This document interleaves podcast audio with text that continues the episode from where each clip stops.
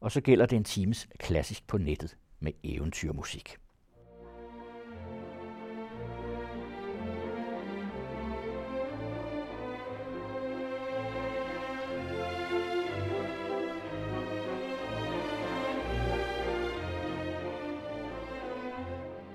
Klassisk på nettet gør klar til en udgave med eventyr. Musik komponeret til og om eventyr, og der siger jeg straks, at det bliver uden H.C. Andersen, for der kommer en helt klassisk på nettet senere udelukkende med musik baseret på hans eventyr og digte. Så vi lægger ud med Hoffmanns eventyr.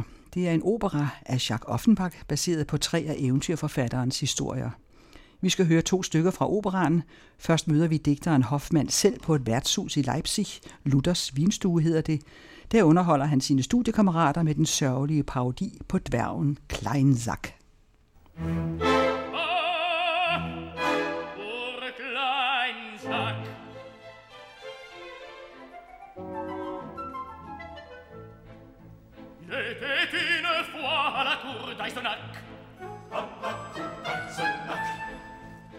petit avorton qui se nomme Kleinsack. Qui se nomme Kleinsack.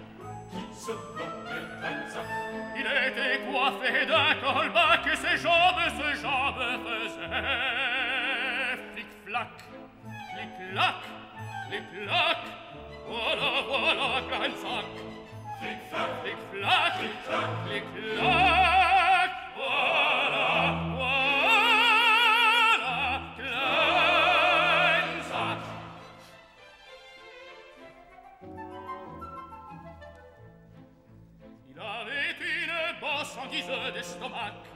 En guise de stomac. Ses pieds ramifiés semblaient sortir d'un sac.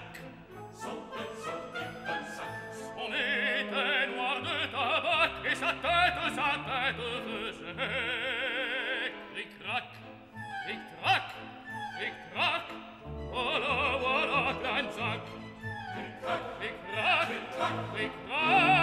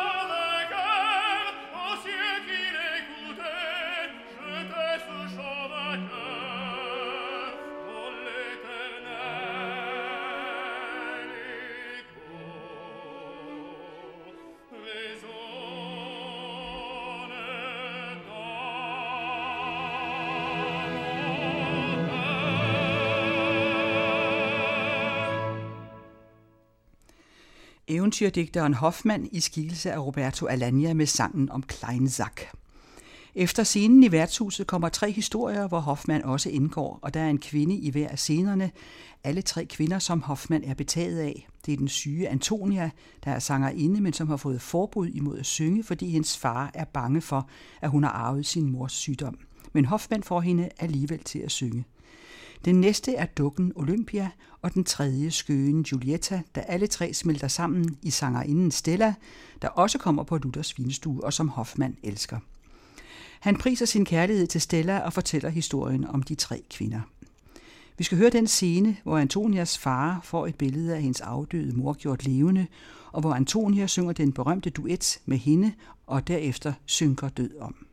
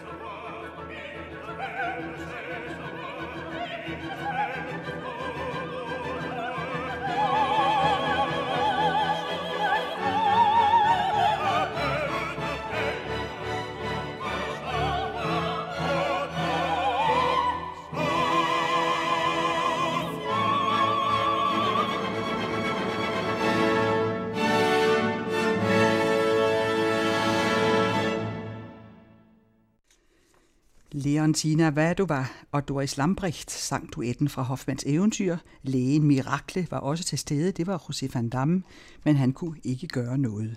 Antonia faldt død om. Operaen blev udført i Paris i 1881 og er lidt svær at genfortælle, men det er ikke så mærkeligt, for den opera har haft en mærkelig skæbne. I virkeligheden blev den urført, inden den var færdig, og bagefter, mens Offenbach var ved at gøre den helt færdig, så døde han. Lige indtil 1990'erne fungerede operan som et skelet, fordi det fuldstændige partitur ikke var kendt. Men i 1993 dukkede flere hundrede sider af originalmanuskriptet op i et vidunderligt og hemmelighedsfuldt slot i Bourgogne i Frankrig. Og nogle år før det havde man fundet original librettoen i Paris Nationalarkiv. Nye karakterer dukkede op, og den forløbige færdige udgave blev urført i Hamburg i 1999, ledsaget af hæftige stridigheder om rettighederne til offentliggørelse. Og nu til et meget kendt eventyr, Tårne Rose, som Tchaikovsky har komponeret en ballet over.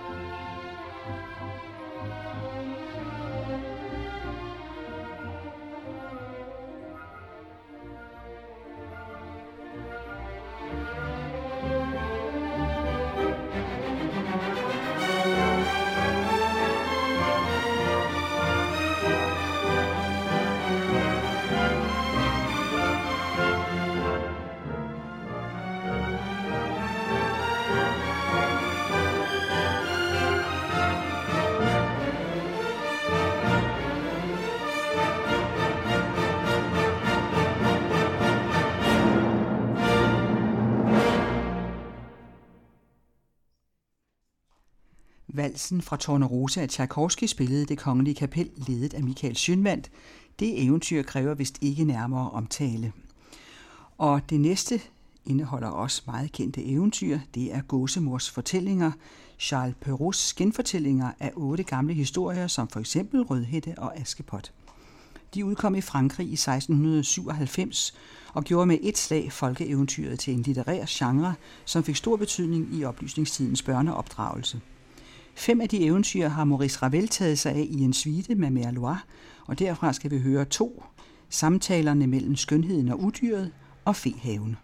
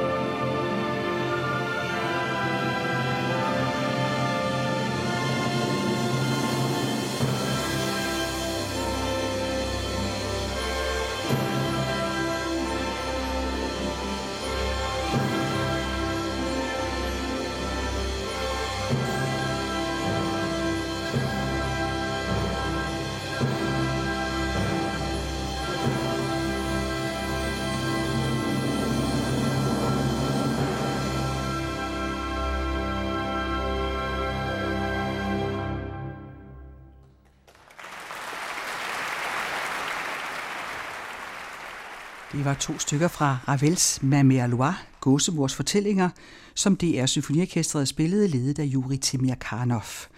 De fem stykker i Gåsemors fortællinger skrev Ravel for firhændigt klaver til to børn, han kendte vældig godt, Mimi og Jean på 6 og 7 år. Og når vi siger skønheden og udyret og rødhætte og askepot, så siger vi også Hans og Grete, og her er de kommet til heksens hus.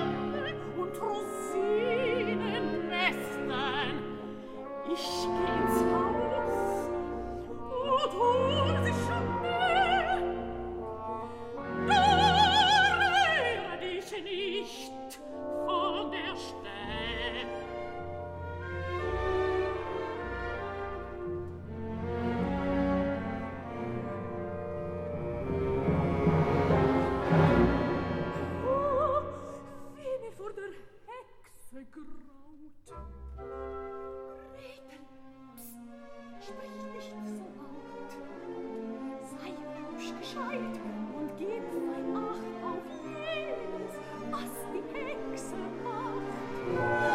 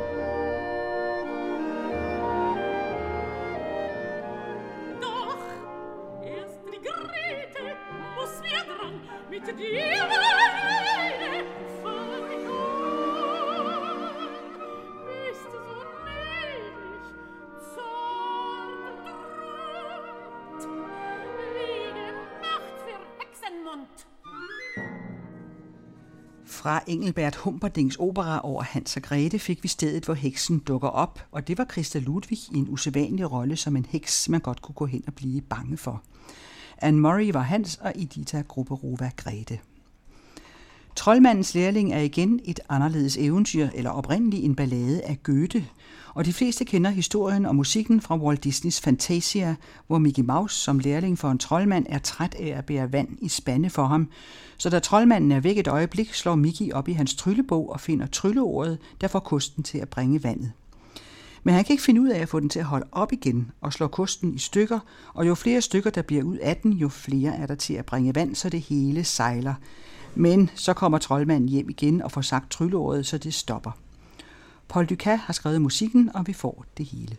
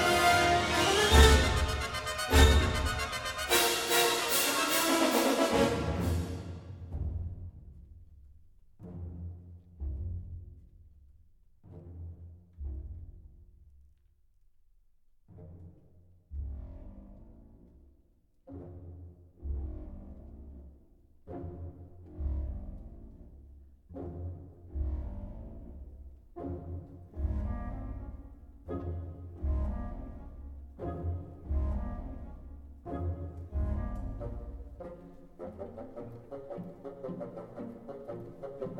you.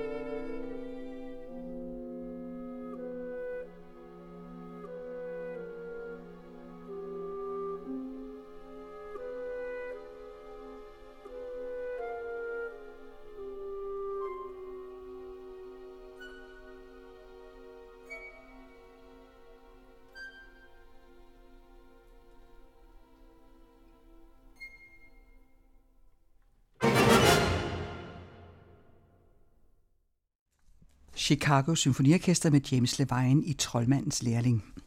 Paul Dukas var en berømt musikanmelder og komponist og søgt lærer, men også helt utrolig selvkritisk og udgav kun få værker. Og da han døde i 1935, var man spændt på, om der gemte sig ukendte værker i hans hjem. Men han havde brændt det meste. Kun 12 værker findes der af ham. Deriblandt Troldmandens lærling, som så til gengæld er meget kendt og spillet. Turan Dot er en ond, iskold prinsesse i det gamle Persien, og hun har forkyndt, at hun kun vil gifte sig med en prins, der kan gætte de tre goder, hun stiller. Den ene arme prins efter den anden forsøger, om de kan gætte goderne og vinde den smukke prinsesse, men ingen kan, og så bliver de henrettet ved daggry. Men så dukker en ukendt ung mand op. Han er også prins, men fordrevet fra sit land og holder det hemmeligt. Her skal vi møde Turan Dot, der er trådt frem på sin balkon for at overvære henrettelsen af den sidste prins, og der på slotspladsen står den unge prins Karlaf og bliver så betaget af Turandot, at uanset hvor meget han bliver advaret, så melder han sig som næste offer. Det er Puccini, der har komponeret operan, og det er Birgit Nielsen, der er Turandot.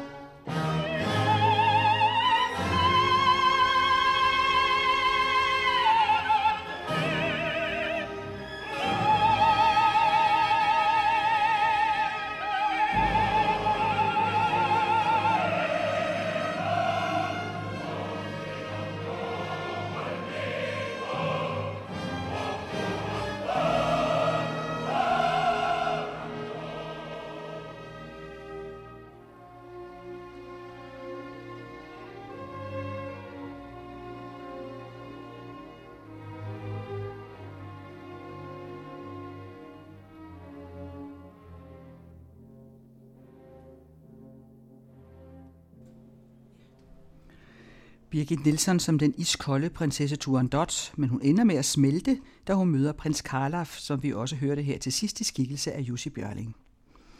Og så slutter Klassisk på nettet med et tema om eventyr med et folkeeventyr for fortæller og orkester. Det er Sergej Prokofjevs musikalske eventyr Peter og Ulven fra 1936, skrevet til at blive opført som børneforestilling i Moskva. Prokofjev har lavet korte musikstykker til de forskellige afsnit i folkeeventyret.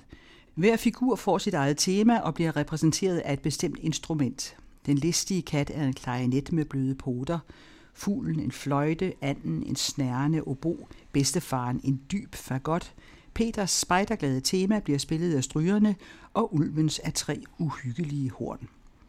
Her kommer vi ind efter, at dyrene og instrumenterne er blevet præsenteret. Jesper Klein er fortælleren, og det er lige her, at den store, grimme uld er kommet ud af skoven.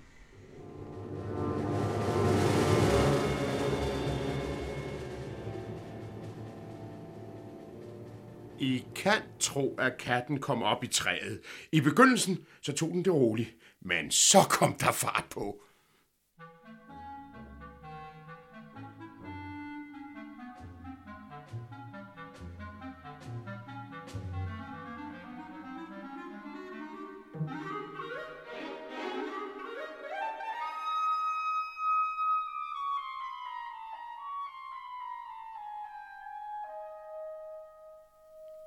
Men hvad med anden? Tænk, den blev så forskrækket, at den baskede lige op på landjorden.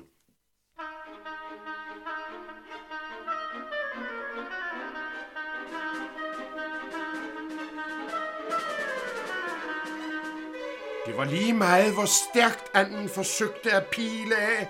Den kunne ikke undgå sin skæbne. Ulven kom nærmere og nærmere, og nu var den lige ved Haps! Så var det forbi. Ulven havde slugt anden i en stor mundfuld.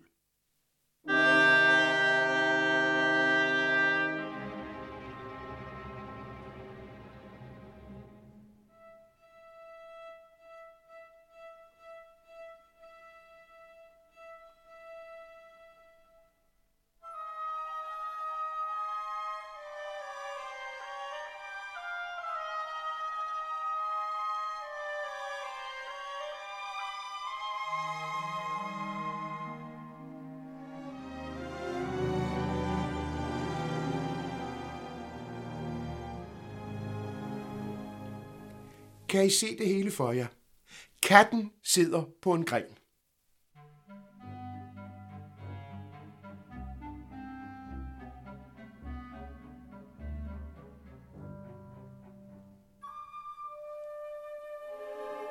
Og fuglen sidder på en anden gren.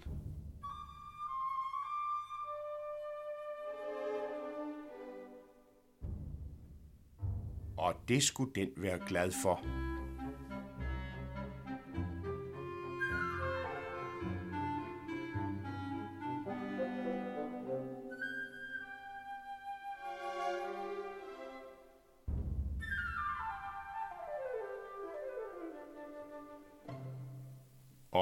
Og ulven går rundt og rundt om træet med store røde øjne, der kunne æde alt og alle.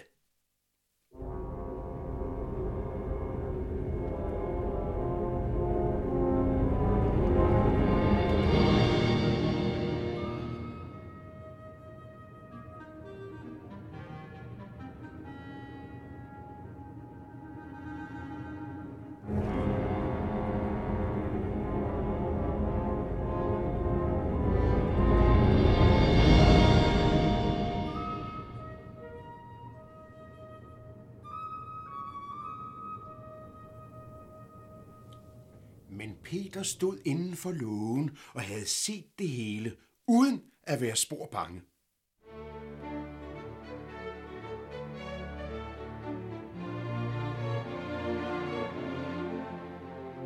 Han løb ind og hentede et tykt reb og kravlede op på muren. Det træ, som ulven gik rundt og rundt om, havde grene, som gik helt ind over muren –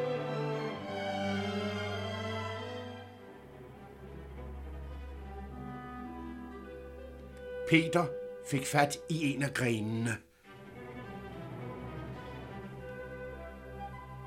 Og vips klatrede han op i træet.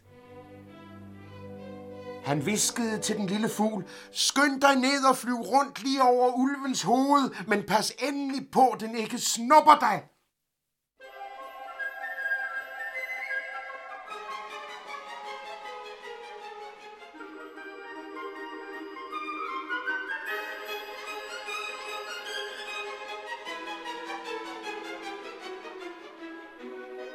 Fuglen næsten kildede ulven i ansigtet med sine vinger, og ulven sprang højt i vejret og snappede vildt efter den.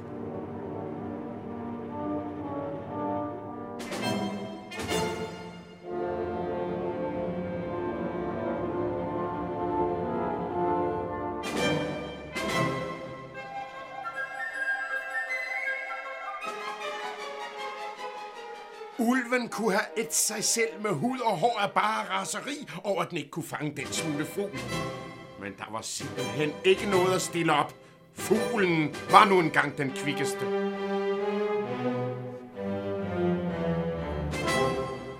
Men der er noget, jeg helt har glemt at fortælle jer. Peter havde fået lavet en lasso, som han ganske forsigtigt firede ned fra træet.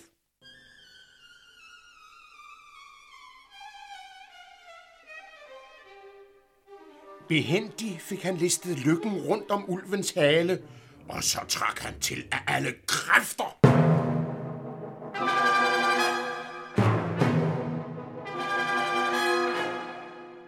Da det gik op for ulven, at den var blevet fanget, spredte den som en rasende for at komme løs.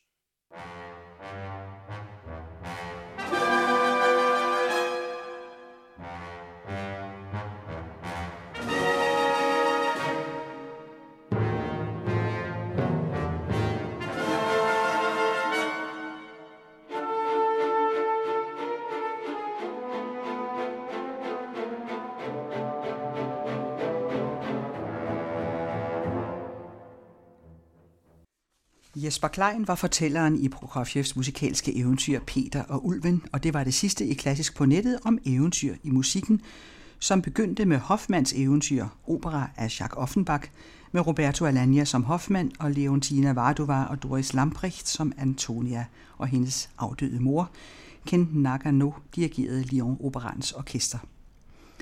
Efter Hoffmanns eventyr kom valsen fra Tchaikovskis ballet Tornerose, som det kongelige kapel spillede med Michael Schönwandt i spidsen.